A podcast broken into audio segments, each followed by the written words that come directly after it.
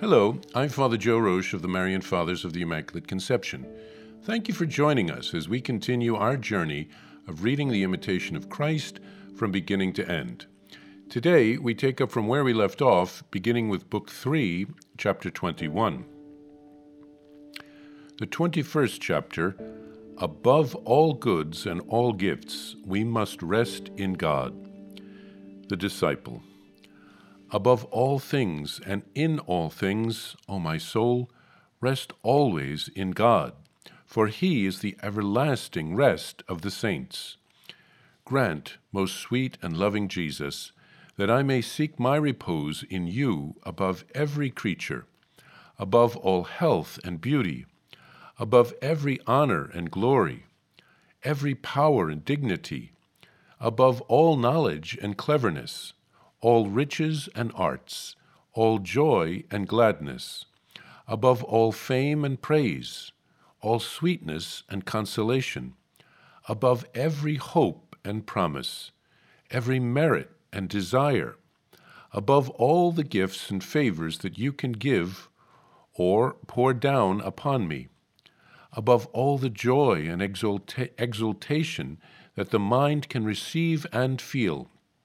And finally, above the angels and archangels and all the heavenly host, above all things visible and invisible. And may I seek my repose in you above everything that is not you, my God. For you, O Lord my God, are above all things the best you alone are most high. You alone most powerful. You alone are most sufficient and most satisfying. You alone are most sweet and consoling. You alone are most beautiful and loving. You alone most noble and glorious above all things. In you is every perfection that has been or ever will be.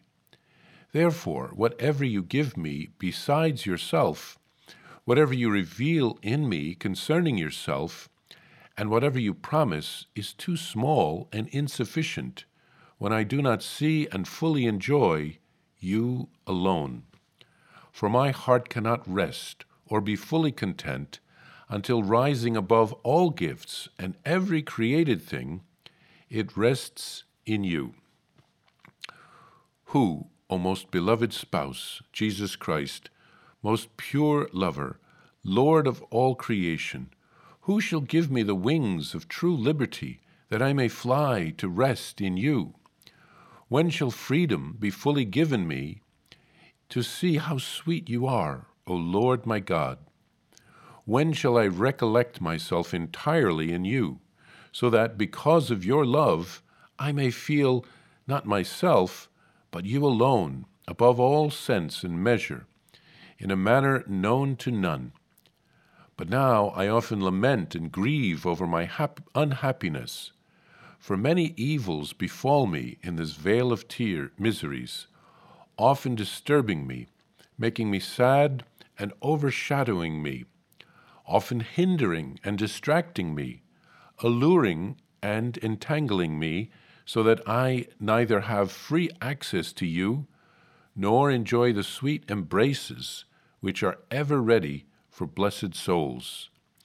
Let my sighs and the manifold desolation here on earth move you. O Jesus, splendor of eternal glory, consolation of the pilgrim soul, with you my lips utter no sound, and to you my silence speaks. How long will my Lord delay his coming? Let him come to his poor servant and make him happy. Let him put forth his hand and take this miserable creature from his anguish. Come, O come, for without you there will be no happy day or hour, because you are my happiness, and without you my table is empty. I am wretched, as it were imprisoned and weighted down with fetters until you fill me with the light of your presence, restore me to liberty, and show me a friendly countenance. Let others seek instead of you whatever they will, but nothing pleases me or will please me but you, my God, my hope, my everlasting salvation. I will not be silent. I will not cease praying until your grace returns to me and you speak inwardly to me, saying, Behold, I am here.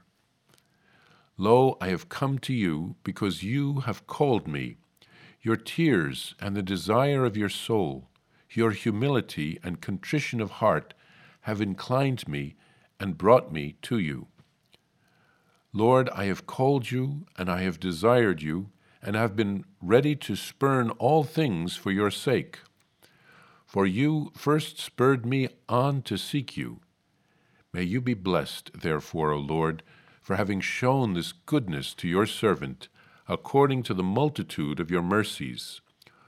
What more is there for your servant to say to you, unless, with his iniquity and vileness always in mind, he humbles himself before you?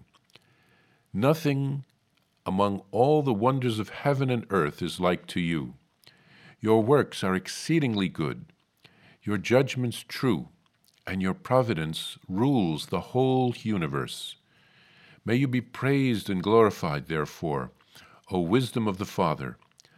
Let my lips and my soul and all created things unite to praise and bless you. In this chapter, the disciple reminds us to rest in God, to find in Him our refuge and our strength, to remain in Him we will find more peace in Him than in any kind of satisfaction that the world can offer us.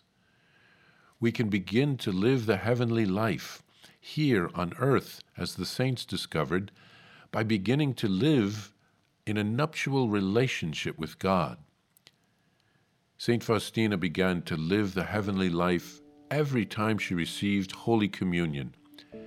She found that being one with Jesus was so sweet and she had the special grace of Jesus remaining present in her from one communion until the next. Yet she never wanted to miss Holy Communion because she knew that she needed Christ's strength.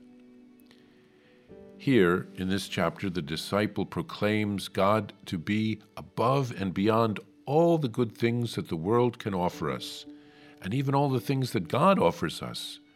We don't want just the gifts that God gives us, we want God Himself. The more time we spend resting in Jesus, the greater our longing becomes to be with Jesus forever in heaven. I remember the story of one saint who grew weary of only seeing Jesus spiritually in Holy Communion. She said, How long must I wait, Lord? When can I see you face to face? The evil one will try his best to separate us from Christ's embrace. He made his choice to separate himself from God.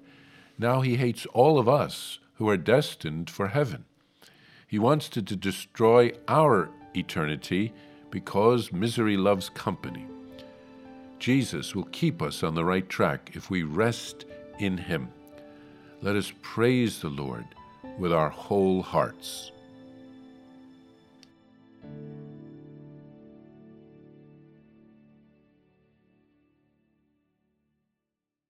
Hello, I'm Father Joe Roesch, the Superior General of the Marian Fathers of the Immaculate Conception, and I'm excited to let you know about my new daily podcast entitled Venerable Casimir and Our Lady, which will be launching on October 21st, 2023. Venerable Casimir Wyszyński was a Marian father who lived in the 1700s. We are praying for a miracle so that he can be beatified. He helped to revive our congregation when we were at a low point because of the actions of his brother. He rewrote a Latin handbook by a Jesuit on the ten gospel virtues of Our Lady. He called it Morning Star, so that lay people would be able to understand it, to imitate Mary's virtues, and to grow in holiness.